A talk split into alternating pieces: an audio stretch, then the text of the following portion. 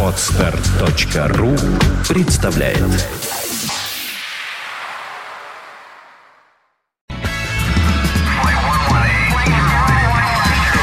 Экипаж на Фонтанка FM.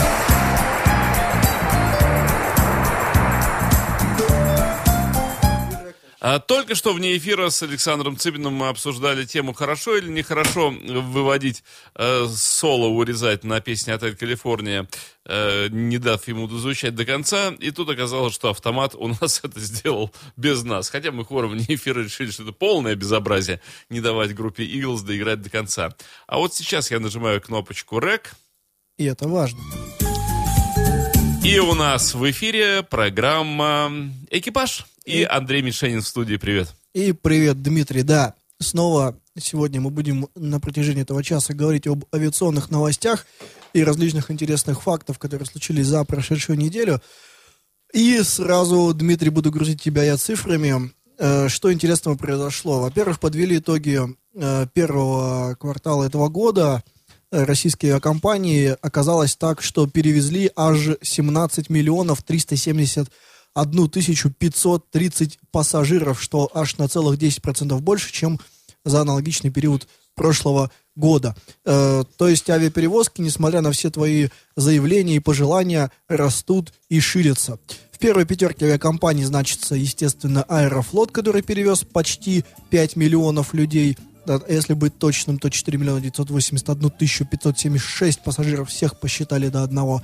Далее идет Трансайра с двумя с половиной миллионами, Сибирь миллион шестьсот, Ютер миллион шестьсот, чуть поменьше на 40 тысяч. И уральские авиалинии замыкают эту пятерку с 920 тысячами пассажиров. Вот. Всех больше грузов перевезла, конечно же, Airbridge Cargo, за идет Аэрофлот. Вот такие вот дела. А, такие вот цифры а, у нас... Э, э, Андрей, Андрей, ты, пока вот все читал, мы с, Дмитрием Андреем просто решили, а с кем он разговаривает сейчас. Это, важная, это важная информация. Папа, а ты с кем разговариваешь? Что, это сейчас было? Это важная информация на самом деле. Э, то есть, понимаешь, Россия с колен поднимается. А ты вот... Что, помолилась уже, что ли? Ну да, почти, почти. Вот, и раз уж авиакомпании перевезли так много людей, соответственно, больше а денег. куда они перевезли? Тут мы можем сказать. Они с места на место их ты перевозят. Же, ты же знаешь, меня всегда интересует смысловой и конечный результат. У вот. каждого свои смыслы, понимаешь? Я, поскольку не являюсь апологетом броуновского движения, так. вот, мне всегда интересно. Хотя многие находят в нем некое удовольствие. Куда они все перемещаются? Понимаешь ли, Дмитрий, на самом деле в этом смысле можно долго философствовать и э, предполагать, что вот эта вся маршрутная сеть авиалиний, авиакомпаний, она э, наполнена многими смыслами, потому что в каждом самолете каждый человек летит по каким-то делам. Я просто вот да, перемещение из пункта А в пункт Б. Нет, они, они, все они хотел спросить, а в не пункте просто, А не, никак было? Не просто так не катаются, вопреки твоим э, заявлениям. Э, все летают по делам. Так вот, и э, как можно предположить, э, так как больше людей перевезли авиакомпании, соответственно, больше прибыли они получили, то тут же нашлись те, кто захотел вот эту стружку снять.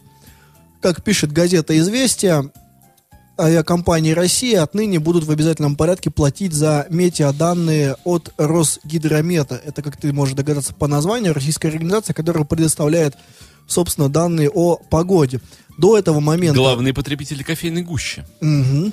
До этого и, соответственно, главные покупатели телескопов, э, чтобы смотреть на звезды. Собственно, до этого момента авиакомпании могли приобретать различную погодную информацию у международных э, поставщиков из Швейцарии, США, Германии, еще одной компании из Германии. Вот. А теперь отныне они будут э, должны покупать информацию только у Росгидромета.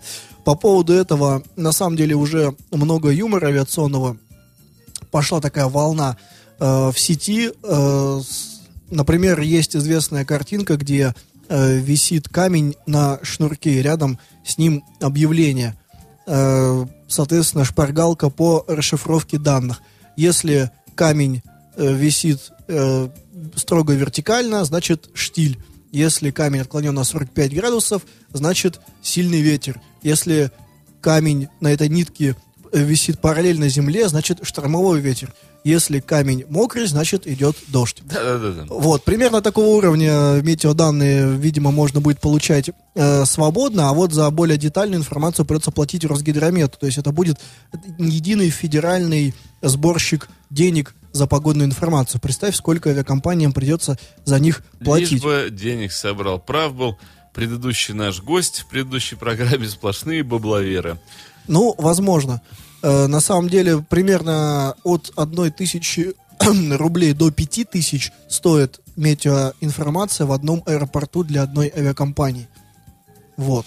Так что, имея в виду, там можно будет неплохо так рубить на самом деле. Вот. Э, чего у нас еще из новостей? Э, был такой конкурс, недавно совсем завершился, на создание морского экрана плана. Это, знаешь, такие э, что, что-то среднее, да, ты наверняка знаешь, это нечто среднее между самолетом и э, судном плавающим, ходящим. Экраноплан — это самолет, на котором можно проецировать во время полета кино.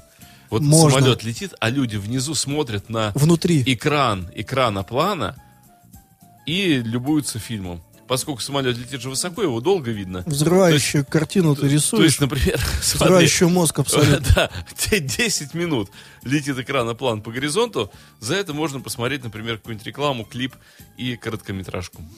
Э, можно много всего другого посмотреть, хоть рекламу, хоть еще что-нибудь на самом деле. Вот. А что касается экраноплана, все-таки нужно объяснить, что это летающее воздушное судно, которое идет на очень малой высоте, используя, соответственно, эффект экрана. Он как раз использует воздушную подушку, которая возникает между водой и крылом вот этого аппарата. И таким образом поднимается воздух буквально на высоту около 5 метров. И Вот, как кстати, бы смотри, скользит. то- тоже интересная штука. В авиации почему-то воздушные подушки прижились, а вот воздушное одеяло и воздушные простыни совершенно как так А они бесполезны, подушка хватает. отошли. Просто подушки такого размера, что одеяло, оно бы накрывало весь аэропорт сразу. Вот. а, и к чему я веду? Вот это э- экранопланы, это на самом деле очень э, классная вещь, потому что она позволяет путешествовать по воде на большой скорости. Например, э, из, скажем, Кронштадта, скажем, в Петергоф можно будет домчать за несколько минут. Хотя, знаешь, мне почему-то кажется, что Или в Хельсинки. все-таки в этом названии первая буква «э» — это, ну, такой как бы вот протяжный звук, Так. и надо произносить так э, «краноплан». Э, Вот, э, вот эти кранопланы... Ты же зачем э, так лингвистически извращаешься? э, Они в строительстве очень помогают. Кранопланы? Один краноплан может поднять, в принципе, много что. Крано- Лишь, лишь бы прицепить. Краноплан Путина? Ну да, э, только вот впереди э, краноплан. Это потому что эстонское изобретение. Ну да. Там сначала надо э так протянуть. Так вот, на самом деле вот эти экранопланы, э, целых две компании боролись за то, чтобы их построить, чтобы выиграть конкурс. Китайская и российская. И э, я ж не сразу, я ж не зря заявил, точнее, в начале передачи, что Россия встает с колен. Российская компания таки одолела, а китайская в процессе конкурса сошла с дистанции. Куда им? А, тягаться с нашими, понимаешь, разработчиками. Э, в итоге будут целых три устройства аппарата разработаны. Э, Называются они, ты должен оценить, название Aquaglide 30, Aquaglide 60 и MPE 10. Ну, очень красивый. Очень, по-моему, музыкальные фактически. Aquaglide, да, вот это вот нечто. Э, Вот. Вот эта компания, которая выиграла конкурс, называется она... Называется она АТТ Инвест, если я не ошибаюсь. Да, так вот, она уже на самом деле разрабатывает э, аппараты для неназванного заказчика. То есть, представляешь, есть несколько секретных проектов, которые э, должны э, реализо- быть реализованы в течение ближайших пяти лет, и в итоге мы получим сразу несколько экранопланов. И вот скажи мне, ты боишься летать, ну, точнее, окей, Я ты- вообще не боюсь ты- летать. хорошо, ты не Андрей, боишься? Подожди, вот, подожди. да- давай мы как-нибудь запостудируем вот эту позицию. Я не боюсь ты летать. до этого как-то заявлял, но не суть. У меня, я, я смеялся, я шутил. Ладно. У так меня- вот, у меня хорошо, подожди, я неправильно выразился. Окей, ты не, да, не боишься, но, скажем так, ты, ты не любишь летать, Бессмысленно. э, неважно. Не любишь Для летать. самолет это средство передвижения, а не... И, но, но при этом ты, я так понимаю, э, одобрительно, положительно относишься к плавающим по воде судам. Да, как как да. ты в итоге относишься к экранопланам, которые нечто среднее между этим? Я, наверное, хорошо отношусь, потому что вот этот стык, да, водной и воздушной стихии, ну, это, ну, это правильно. То есть ты считаешь высоту 5 метров достаточно безопасно? Я думаю, что это небезопасный будет вид транспорта, потому что водная стихия чревата неожиданностями, которые эм, люди, говорящие о воздушной стихии, часто не учитывают. Э, Внезапно формирующиеся волны э, и так далее, и так далее. Э, Нестабильность воздушных потоков над водной средой. Э, Я, поскольку знаком немножко вот, да, с этой областью, э, поэтому я думаю, что вряд ли э, в ближайшее время вот так сильно приживется это дело. Э, Это все хорошо над э, такими э, поверхностями водными. со- Ну вот Финский залив, Да. Лад- Ладожское озеро. Э, Финский залив, э, ох, Ладожское озеро, опасно, сил нет как. Э, В Ладожском озере потонуло такое количество плавсредств, Ну вот что ты себе подожди. пре- представить не можешь. Вот И- МП-10, МП-10 по заявленным э, характеристикам, э, допустимая высота волны для него 1 метр 25 сантиметров, например. Это, Это ерунда. большая волна это, мали, это маленькая. Это штиль? Нет, это не штиль, это волнение. Ну, это метровая баллах- волна это уже баллах се- это- Нет, метровая волна это уже серьезно. Но э, и Балтика, и Ладожское озеро тем более могут дать тебе и трех, и пятиметровые волны просто так, вот в раз. Это очень опасные водные у нас э, объемы. Ну смотри, зато, Объемы водной жижи, я бы сказал, вот зато так вот. скорость, скорость аж целых 250 ки- километров в час Это, это очень и трогательно. расстояние 800 километров. еще раз Это же говорю. до Швеции можно. Это все очень трогательно, только мало осуществимо, увы. В Петербурге. Потому что Балтика это очень коварная акватория. Ну, подожди, а где-нибудь же это можно? Наверняка, если в Черном море. Черное море еще более. Ты что? М, Каспийское. Да нет, это, Азовское. это все от лукавого, это все такие, знаешь, штуки. А Если бы они были легко осуществимы, ты же помнишь, что э, вот это вот развитие м, смесь гидро и аэро, это даже в фильме советском про вратаря, вот как раз команда там была гидроаэр. Э, Ты не смотрел, конечно. Э, Вот. эм, э, Да, фильм 30-х годов про Антона Кандидова. Называется «Вратарь республики». Хорошо. Вот. Так там, да, футбольная команда Гидрайер, они свободное от футбола время испытывали вот эту как раз систему постановки авиационных двигателей на катер. Давно эта тема всячески пыталась быть осуществленной, но вот еще бы в 30-е годы все это сделали, но не сделали, потому как и двигатели уже все в 30-е годы были. Уже двигатель внутреннего сгорания э, был полностью разработан, оснащен, и все, чем мы пользуемся до сих пор, уже тогда уже все было. И тогда можно было перед войной, уж тем более военные как были в этом заинтересованы, и перед войной все это можно было быренько так осуществить, и прямо вот всех на это крыло водное и поставить. Не поставили, потому что приходится э, решать совершенно иные задачи. Вот как. Но подожди, если же у нас, например, Чудское озеро, как тебе вот мотаться за границу в Прибалтику? Раз, раз, шаттлы такие. Чудское озеро я очень люблю, великолепное озеро. По-моему, весьма Оно, же там оно поспокойнее, ты прав. и очень можно А. легко наладить вот это. 205 километров в час. Но, с другой стороны, ты понимаешь абсурдность мероприятия. До эстонского берега Чудского озера э, здесь можно доехать за три часа на автомобиле.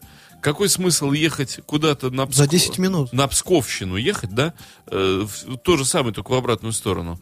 Доехать до Псковщины, сесть на вот эту штуку, чтобы доехать до Ихвы или Алые, э, вот э, до стремительным домкратом, там, за 10 минут. Ну, доехал, и чего? Где мой автомобиль? Он остался на Псковщине. А что, и так за три часа там?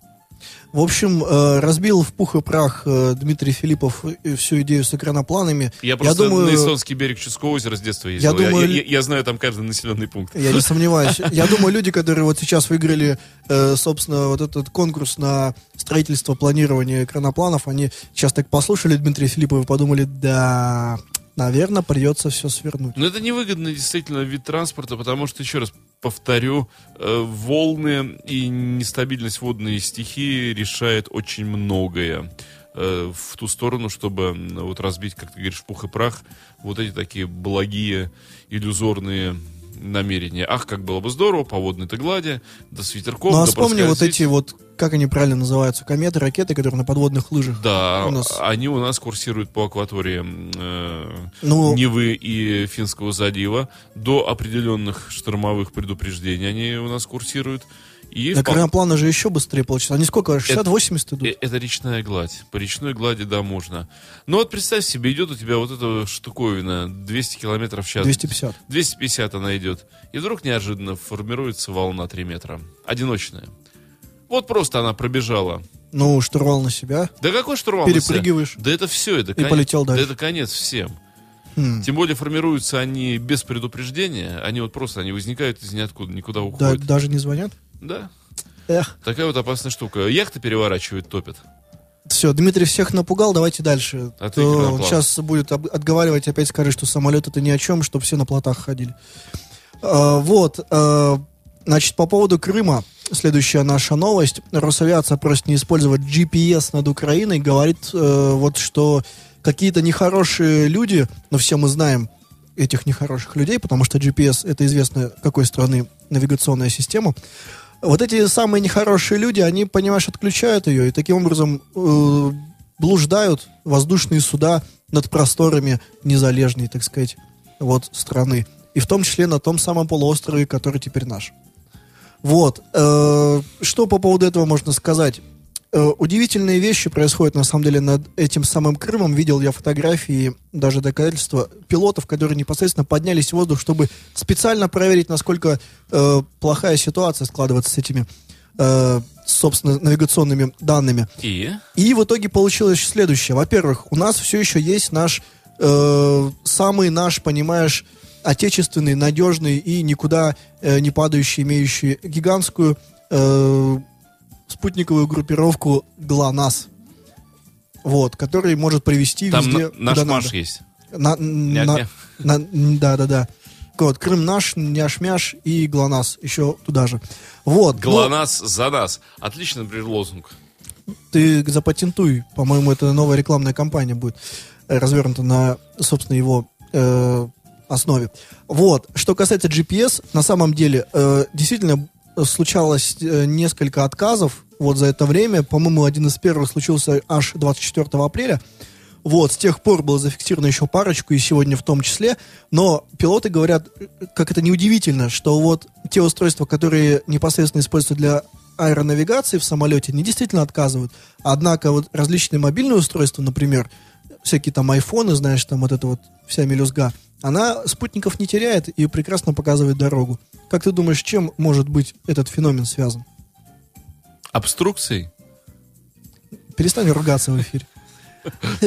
Нет, на самом деле э, здесь, видимо, речь идет все-таки о э, передаче данных на определенных, может быть, частотах или Кстати, на знаешь- определенные э, устройства. Это папа Карло подверг бревно обструкции и обстругал его до Буратино. Видимо, да. Ну и, собственно, пишут, э, в частности, газета «Ру», что работа навигационных систем GPS восстановилась после вот э, пролета э, госграницы в районе Белгорода во время э, путешествия корреспондента на самолете Стамбул-Москва. Как Белгород полетели, сразу все окей стало.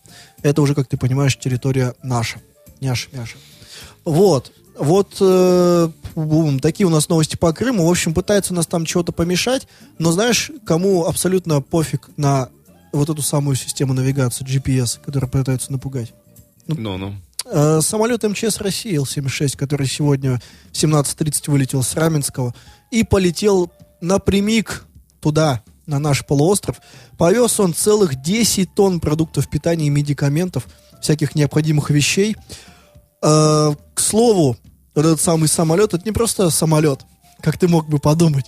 У него есть бортовой номер, целых пяти цифр, 76429. И вот судя по этим данным, мы можем вычислить, что самолет этот был назван в честь летчика Сигизмунда Ливаневского. Знаешь ли ты Сигизмунда Ливаневского? Ну, кто ж не знает Сигизмунда Ливаневского. Или хотя бы можешь ли ты угадать его национальность? Ну, судя по имени Так. и по фамилии, Так. э, он никем иным, как поляком, быть не может. Да, бинго, естественно. Сигизмунд Александрович Ливаневский. э, Особенно Александрович, вот такое. Ну, это очевидно сразу. Польское. Да, да, да. Сразу было понятно. Даже есть фотография, если хочешь, покажу ее на досуге. А, вот, знаменит он, этот человек, был, знаешь чем? Во-первых, он родился в этом же городе, что и мы с тобой находимся. И тогда этот город назывался Санкт-Петербургом. Тоже? Как как неудивительно, да. Удивительные какие. Вот. И- Пересечения. но город этот в то время находился совсем в другой стране, которая называлась Российская империя. И это произошло аж в 1902 году, представь себе. Это же, елки-палки, 112 лет назад. Вот этот самый Сигизмунд Александрович Ливаневский родился. Э, Был он знаменит многим, в частности, участвовал в экспеди- в экспедиции по спасению парохода Челюскин. Э, Ливаневский один из первых героев Советского Союза. В 1934 году его наградили этой самой Ты медалью. неправильно называешь название корабля. А как? Он женское имя носил. Он назывался Чей? Люськин. Эх, перестань делать эти вещи, Дмитрий. Немедленно. Я еще мог тебе простить экранопланы, но вот пароход не Кстати, трогай. по, по поводу жижи. Вот э, сколько атомов э, кислорода в формуле воды? Что? В формуле же, знаешь, говорит, H2. Аж целых два О. Ну, два, а, одна кислорода и две водорода. Нет, OH2. Эх, Не один. Дмитрий, что вот, вот, вот зачем ты вот эти вот семантические шумы сейчас воспроизводишь в эфире? Это ро- розовый шум. Роз- Это не розовый шум, это он такой белый с оттенком серого, я бы сказал. Вот, между прочим, Сиг- Сигизмунд Александрович, в отличие от тебя, был абсолютно серьезным Слушай, человеком. ты нам рассказываешь уже полчаса про Сигизмунда Александровича. Это важно, Как- потому как что- я могу спокойно относиться к Это важный человек. Человек принял участие в Октябрьской революции, в гражданской войне в России. Вот ты этого не знал, я могу поспорить.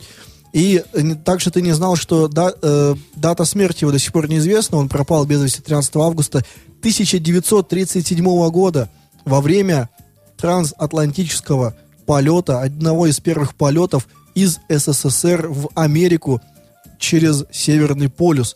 Тогда он пилотировал замечательный самолет, который назывался ДБА, дальний бомбардировщик Академия. Вот. И э, самолет, собственно, пропал, точнее, связь с ним прервалась во время прохода над Северным полюсом 13 августа э, 1937 года То есть он- 17 часов 58 Он минут по московскому времени. замороженный сейчас там находится. О, Кстати, да, ты знаешь, между прочим, что на Эльбрусе есть точка невозврата. И знаешь ли ты, что это означает? Ну, дошел, не вернулся. Нет.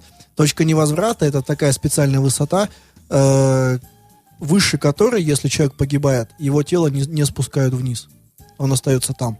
Потому что если туда э, идти сооружать экспедицию целую, то слишком будет высокий риск, чтобы его спускать вниз. Вот люди будут подвергаться слишком большой опасности. А вот помнишь ли ты, на каких твоих частях тела располагается контроль ламп?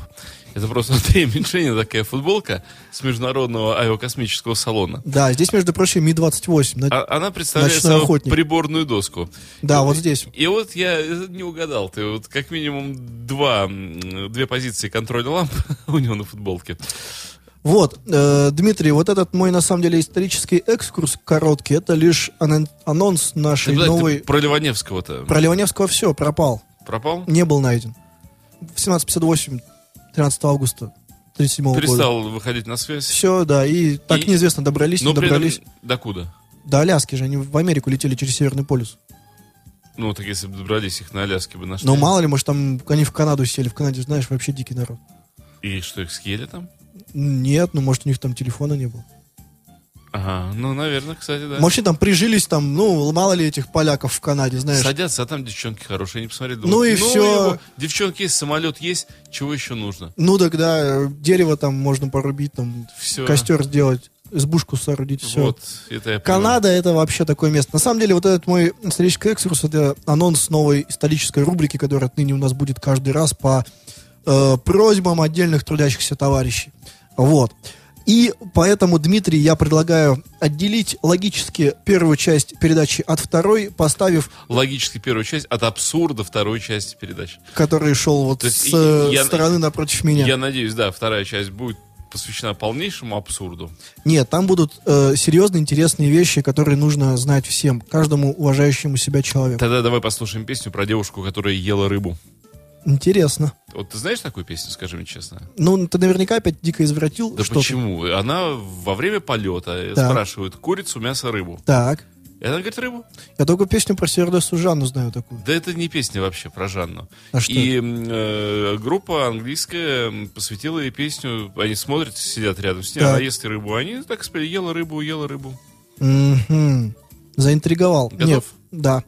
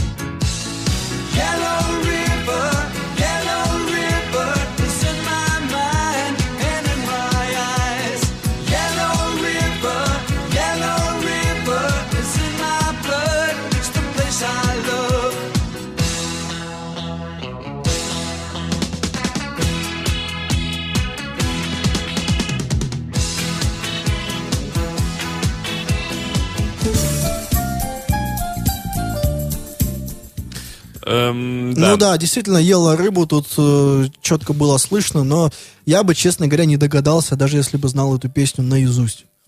Вот я тебе так вот доложу. Дмитрий, твои ассоциации меня иногда поражают. А теперь о других интересных историях, которые произошли за эту неделю, но много-много-много лет назад наша новая историческая рубрика. Сейчас расскажу, чего было интересного. Например, э, сегодня у нас на календаре 30 апреля, а вот буквально три дня назад, но, скажем так, лет так цать назад, это было в 1933 году, в воздух поднялся огромный, огромный объект. Э, Дам такую небольшую подсказку. Э, Был он произведен специализированной организацией дирижабли «Строй», которая, собственно, разрабатывала, строила и эксплуатировала дирижабли. Э, Как вы, наверное, уже наверняка догадались, это был э, первый полет дирижабля СССР В-5. Полет продолжался аж целых сумасшедших и невероятных 1 час и 15 минут. Э, Дирижабль имел довольно малый для таких судов объем, но представьте, сам по себе дирижабль все-таки это очень здоровенная штука. Предназначался он Ты для... знаешь, почему он так называется? Дирижабль? Да. Ты наверняка у тебя есть опять какая-нибудь, Да нет, ну его- какая-нибудь ка- каламбур какой-нибудь. Его изобрел просто англичанин французского происхождения, его звали Дерри Жабль. Мгм. А мы его, его жаба частенько душила. Жабль. Жабль? Жабль. Жабль, жабль, Вот жабль. ты поэтому, когда говоришь это название, ты говоришь Дерри Жабля. Жа... Не, так, так нельзя. Нас, нас за это заругают. Дяденьки из Роскомнадзора, если мы такие будем вещи говорить. Ты на А делай ударение. Это важно, да. Ну, понимаешь, в этой стране... Ну, ладно. А Вот, в общем, суть в том, что вот этот дирижабль, Дерри. Дерри... Дерри, Дири- два R там. Не, подожди, здесь написано Дири. по-английски он же пишется? Дирри и Y на конце. В общем, я тебе скажу, что работа по строительству вот этого воздушного судна началась еще в мае 1932 года э, в городе Долгопрудный, как ты знаешь, что под Москвой. Э, Для строительства был приглашен итальянский конструктор дирижа Блей Умберто Нобилле. Вот, в мае 32 года вот этот Набилли прибыл в Долгопрудную вместе с группой итальянских конструкторов и Но- рабочих. No, Билли. No, Билли. No, Билли, no. No. Вот. И, соответственно, к концу февраля 1933 года они совместно разработали э, с советскими э, инженерами дирижабль так называемого полужесткого типа. Он получил обозначение В-5. В 1933 году вот этот самый В-5 выполнил уже более 100 полетов, однако казалось, что оболочка дирижабля была плохого качества и выпускала много водорода, которым э, накачивали дирижабли в то время. И поэтому вот по этой причине дирижабль был разобран и хранился в деревянном эллинге дирижаблестроя. Деревянном. Дмитрий, перестань. 10 августа 1934 года от удара молнии в том самом Эллинге, где, грани- где хранился В-5, начался пожар, в котором сгорели готовящиеся к испытаниям В-7 и разобранные В-4 и В-5. Таким образом и закончился, закончилась история одного из первых советских дирижаблей. Вот, объем, э, вот еще могу сказать, кубический в метрах, представьте себе, это вот этот объем баллона 2340 кубических метров. Это, это очень прилично. Ну, ты видишь, э, в ту пору все-таки деревянные детали использовались при строительстве жаблей, а сейчас могли быть Дере? металложабли э, или пластикожабли. Пластика жабля. Они здорово могли бы Жел- спа- железная жабля. спасти ситуацию. Ну, какую-нибудь, знаешь, это карбоножабль. Карбонная жабля. Ужасно звучит на самом деле. А Вот, э, прошло-то, казалось бы, не так много времени, и все в тем же 27 апреля э, датировано следующее Проклятая дата. Нет, в этот раз хорошо все закончилось пока что. И даже еще не закончилось, я тебе скажу, а продолжается. Как началось, так и катится. Э, дело вот в чем. 27 апреля 2005 года в воздух поднялся новейший и самый пока что большой в мире пассажирский самолет Airbus A380. Собирали его буквально всем миром. Э, в разработке участвовало на самом деле очень много стран если я не ошибаюсь, э, консоли э, крыльев делали в Великобритании, доставляли их потом во Францию, в Тулузу. Э, отдельные части фюзеляжа производили в Германии и по земле э, огромными транспортерами, седельными тягачами везли через множество узких дорог, дорог по французским деревням, где иногда приходилось даже сносить дома, чтобы вот эта огромная фура смогла проехать. Но, тем не менее, в итоге пути э, все были, э, все пути поставки были настроены, отрегулированы и начали собираться эти А380 один за другим. Сейчас их летает уже, уже целых 128, по данным на март 2014 года. Стоимость а, одного такого самолетища э, равняется 389 э, целым 9 миллиона долларов США, что важно. Э, самолет в одноклассной компоновке может, э, может много очень в себя взять пассажиров. Э, бу-бу-бу-бу-бум. Точные цифры не могу найти. Насколько я помню, цифра там что-то порядка 580 человек. Здесь есть, Ужас. здесь есть данные по трех, трехклассной компоновке, то есть это эконом-класс, это обычно первый этаж, и далее две трети верхнего э, этажа это бизнес-класс, и э, одна треть передняя верхнего этажа это первый класс. Вот в такой компоновке самолет берет на борт аж 480 человек. Длина самолета составляет почти 68 метров, размах крыла аж 80 метров одного, представь себе. Площадь крыла 845 метров квадратных. Там можно играть в разные командные виды спорта, я считаю. Скорость у него крейсерская 900 км в час. Спокойно он путешествует э, на большие расстояния, вплоть до 15 200 километров. То есть он может, по сути, обогнуть э, пол Земли без посадки. Э, При этом есть грузовая версия, там чуть поскромнее, он летит всего лишь на 10 тысяч метров, но зато берет с собой 58 контейнеров грузовых. Вот, э, длина разбега, вот чтобы ему подняться в воздух, необходимо 2 километра, а чтобы э, остановиться после приземления, уже 3. Слушай, все-таки, мне кажется, это будущее авиации. Э, Большие Чем самолеты. больше, нет, чем больше и больше будет длина разбега, тем можно будет просто подъезжать на таких самолетах куда-то на небольшие расстояния. Чуть-чуть, да, так продвинулся и вроде уже Да, прибыл. конечно, 60 километров длина разбега, а он же быстро разбегается, да? Глядишь до Зеленогорска за 15 минут. Вышел вовремя, а он дальше может разбегаться, кстати, еще долго.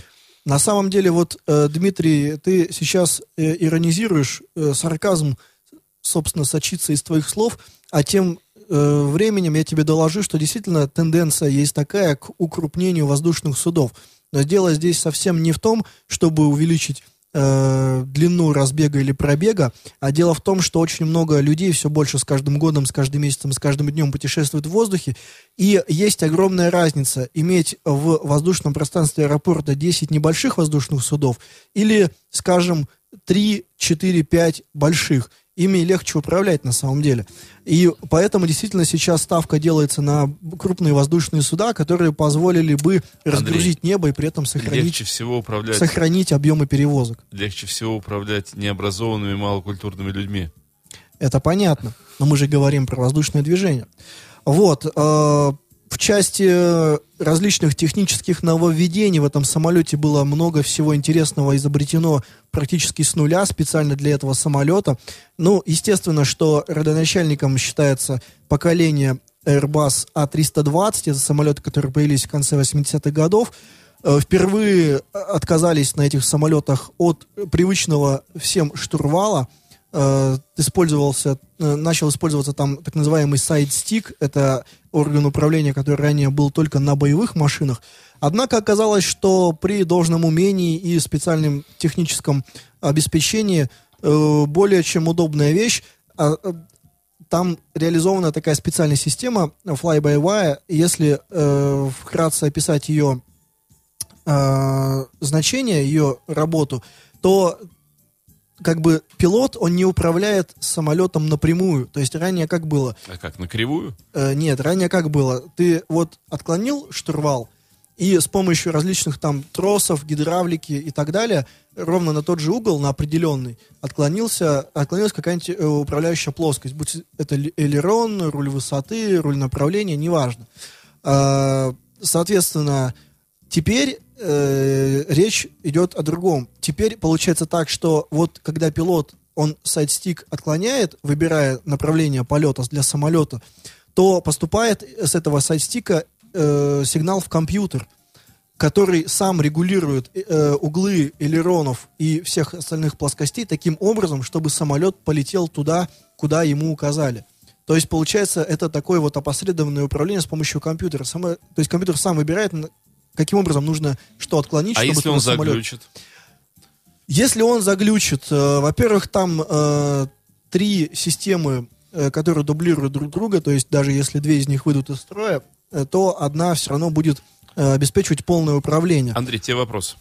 Где? А, Airbus Industry A319 Jet спрашивают, можно ли на этом летать? Ну, это самолет все того же поколения А320, э, укороченная версия, собственно, А320. Если говорить о семействе, то там всего 4 самолета в нем есть. Ну, это если вкратце не вдаваться в конкретные модификации, э, которые, как правило, касаются салона и э, оборудования. То есть там есть А318, А319, А320 и А321. А между собой они различаются лишь количеством э, кресел э, и длиной фюзеляжа. И немножко движками. А, летать можно на чем угодно. Тут э, нельзя говорить, что вот А319 это такой ужасный самолет, что ни в коем случае в него не садитесь. Конечно, можно, нужно летать. Э, абсолютно безопасные э, эти самолеты. Слушай, а знаешь, мне кажется, новых. авиация могла бы, знаешь, в какую сторону развиваться?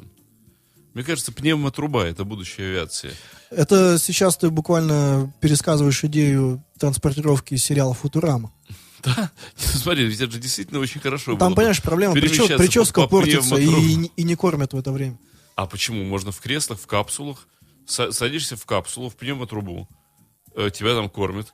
И ты вот, А вот перегрузки сильные. в, этой капсуле... Перегрузки же. Как ты помнишь, и гласит известная поговорка, э, как правило, всегда э, губит не скорость, а резкая остановка. Останавливаться не резко. Ну, подожди, значит, не резко останавливаться. тогда это уже не Водной не стихии пользуются как раз в воду тебя так выплевывают и так То есть это скользишь, система как- аквапарков. Да, как это только что у нас было? Что там в начале часа? Э, ги- Гидро э, э, Краноплан. Кардаплан, да. Да. И так и С таким звуком обязательно? на берегу моря уже. Хм. То есть ты планируешь построить, точнее, ты предлагаешь построить по всему миру такой гигантский аквапарк и А, таким образом да, перемещаться. Да, да, да, да. Представляешь, как здорово. Но на севере же холодно будет, С подогревом? с подогревом. К тому же на севере там ну, ледяная поверхность, поэтому... Я думаю, ты должен обратиться с этим предложением к кому-нибудь из депутатов Госдумы. Я уверен, что там найдутся люди, которые тебя поддержат и внесут соответствующий законопроект. Вот. Что касается э, Airbus'ов и конкретно А380, как я уже сказал, э, изначально опирались во многом на поколение А320, но тем не менее множество различных нововведений. Например, я, так мне посчастливилось побывать в кабине А380 в один из его первых прилетов в Россию, это было в аэропорту Внуково в 2011 году, пообщался с э, шеф-пилотом э, Люфтганзы и расспросил его подробно по поводу нововведений, которые, э, вот, собственно, чем отличается по кабине, по управлению А380 А300 от А320.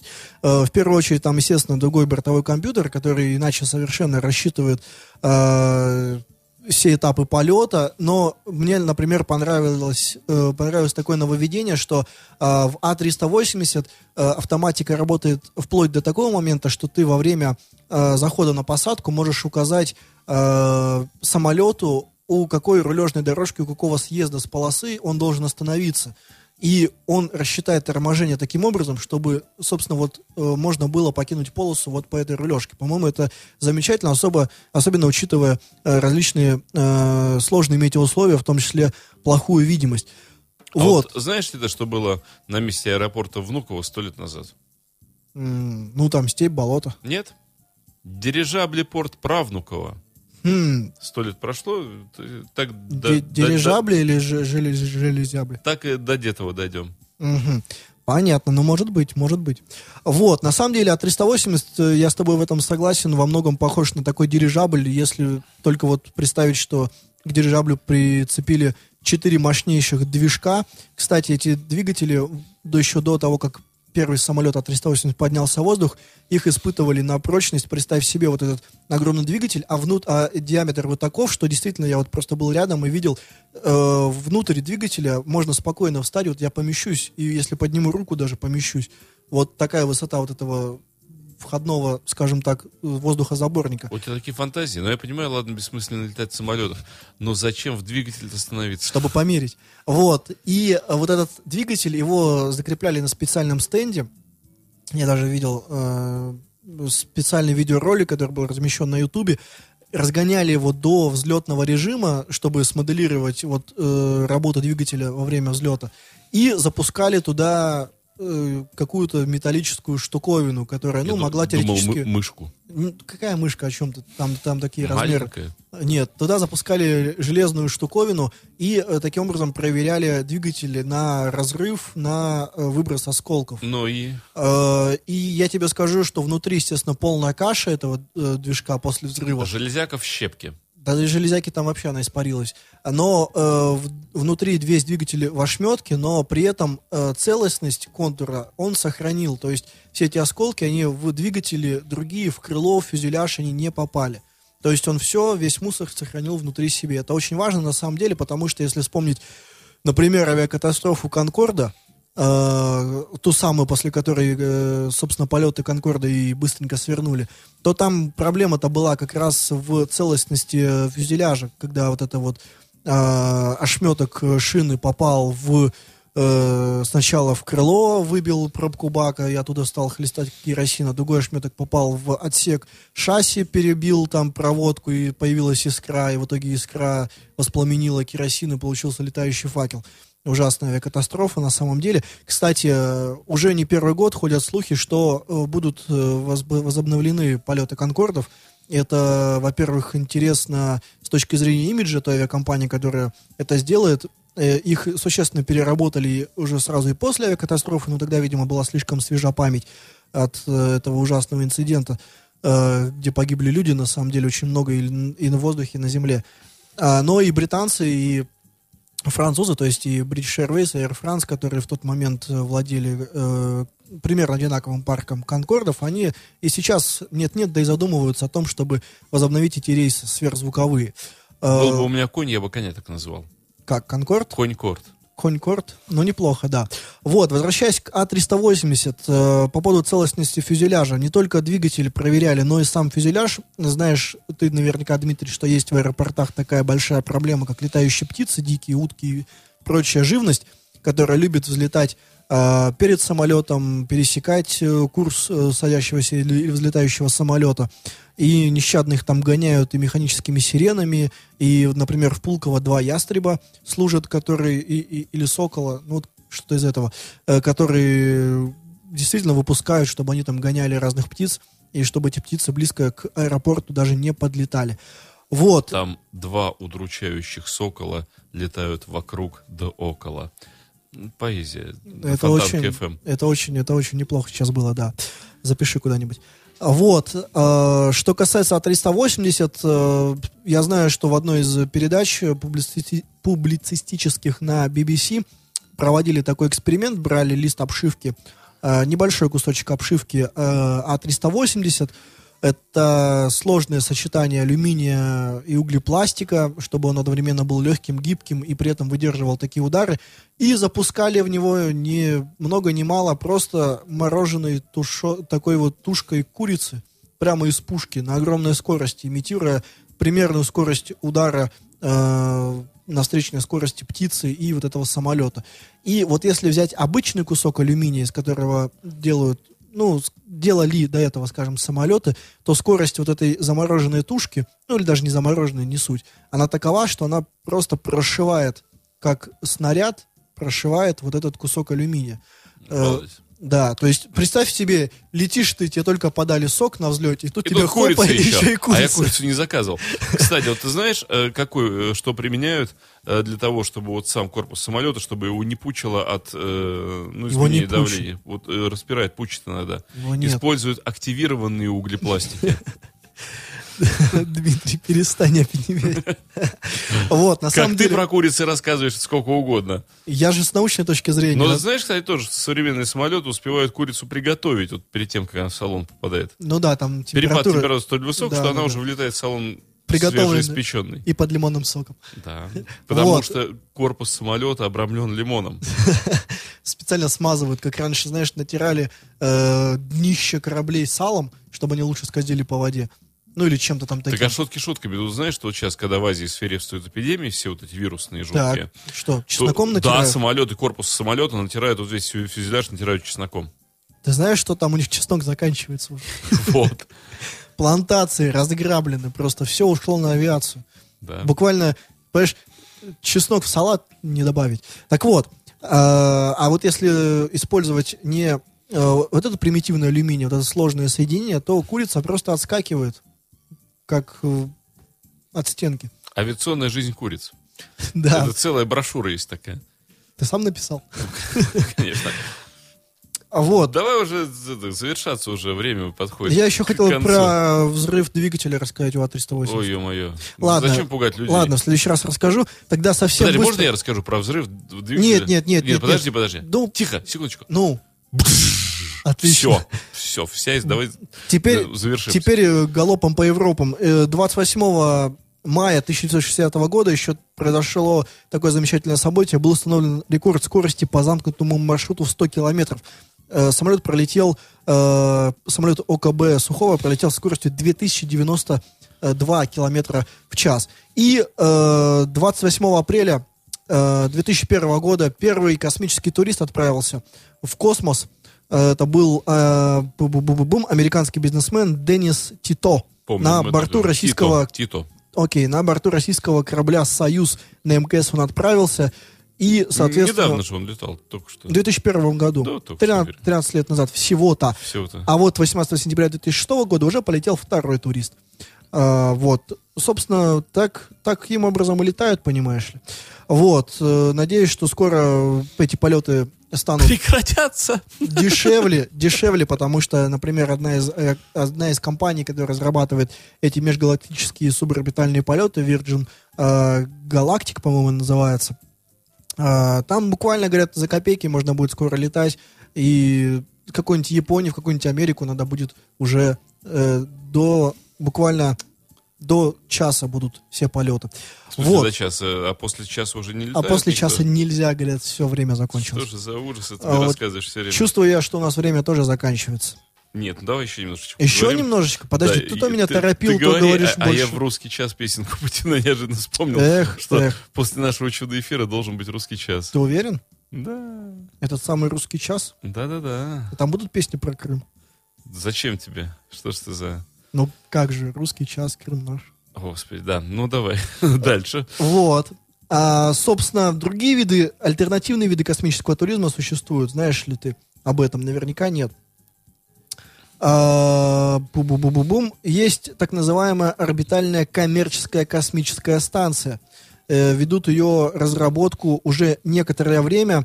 Запуск планируется в 2015, то есть в следующем году уже буквально ее должны э, запустить. Вывод на орбиту будет э, с помощью, произведен с помощью ракетоносителя «Союз». Так что, видишь, несмотря на все эти санкции, мы и без всяких НАСА э, могем, умеем, практикуем. У тебя А- что-то прям патриотизм сегодня как это... Прорыв у тебя случился. Подожди, мы где? В России же находимся? Да, да, да, да. Вот. Надо же как-то это поддерживать, этот градус Так, так. пос- постоянный. Вот, потому что если не поддерживать, то все плохо будет. Так вот, э, эту самую коммерческую станцию планируют использовать не только для туризма, но и как платформу для научных исследований, конечно же. В частности, таких как кристаллизация белков, обработка материалов и дистанционное зондирование Земли. Там будет целый отель, на самом деле, на борту, для тех, кто не хочет вот этой всякой научной ерундой заниматься. Можно будет э, вы- выбрать себе тип кровати, вертикальный или горизонтальный.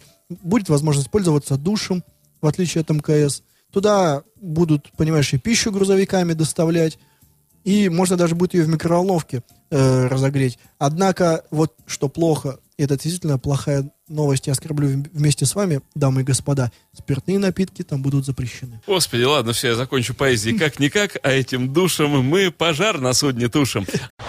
You are listening. You're listening to Internet Radio Fontanka FM. Fontanka FM.